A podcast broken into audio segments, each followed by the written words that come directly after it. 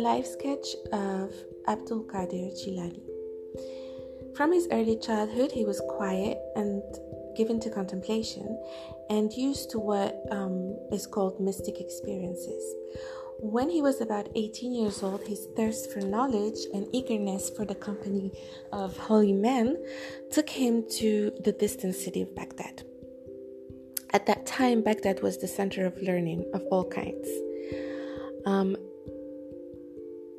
during his for his first journey um, to Baghdad, it is related that as he was about to leave home, um, his widowed mother sewed 80 gold coins inside his coat, just below his armpits, as provision against hard times.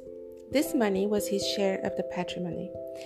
As he was taking leave of his mother, her parting advice was that he should not speak an untruth at any cost whatsoever.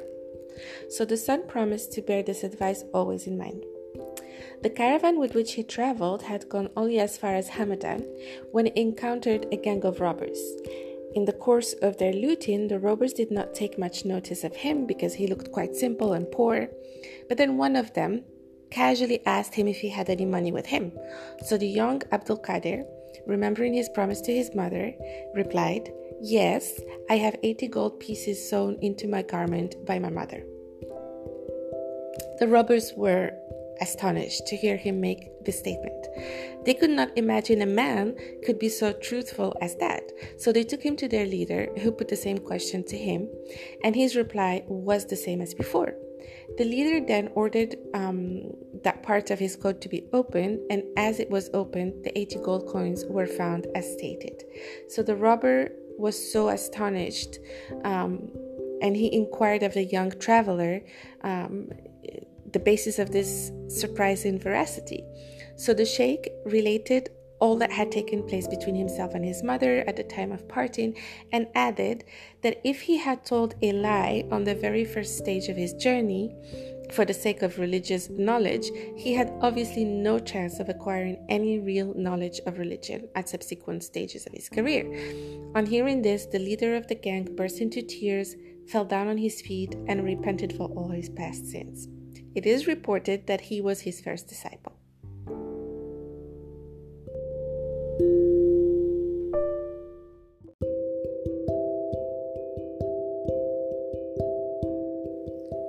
Abdul Qadir Jilani Early Life, Part 2.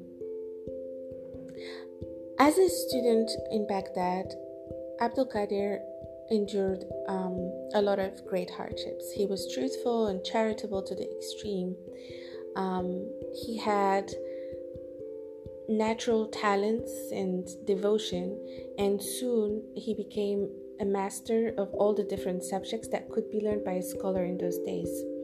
He proved to be the greatest jurist of his time, but his deeper spiritual yearnings were restless to manifest themselves.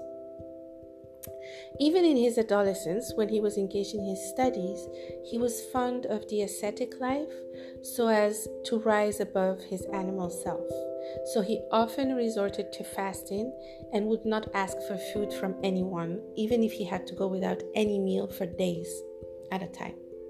He used to seek out the spiritually minded in Baghdad and cultivate intimate friendship with them. And it was in the course of this search that he came across Hazrat Hamad. Hazrat Hamad was a vendor of syrups, but also a great saint of his time. So gradually, um, this saint became a sort of a spiritual tutor to Abdul Qadir Jilani. However, Hazrat Hamad was a very dry and harsh kind of person. His treatment to um, our budding Sufi was extremely severe, but um, Abdul Qadir Jilani bore all this as a kind of corrective for his own spiritual defects. As he finished his studies, he became even more severe on himself. He began to deny himself all the needs and comforts of life except the bare minimum that would sustain his life. So, the time and energy he saved, he would employ it in prolonged prayers, reading of the Quran, um, and so he he was so um, into, uh, engrossed into his prayers, that he could um, be seen saying his morning prayers um, with the ablutions from the previous night. Uh, and it is reported that very often he was seen finishing the rec- reciting the recitation of the Quran in a single night.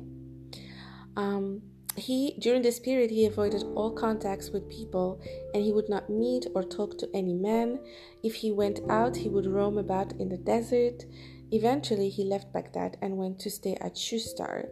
Um, it's a place that's 12 days' journey from Baghdad, and for 11 years he shut himself off from the world. The end of this period marked the end of his training as well. He received the illumination, um, and his animal self had by now vacated his soul in favor of his higher being. And he was now established in God consciousness.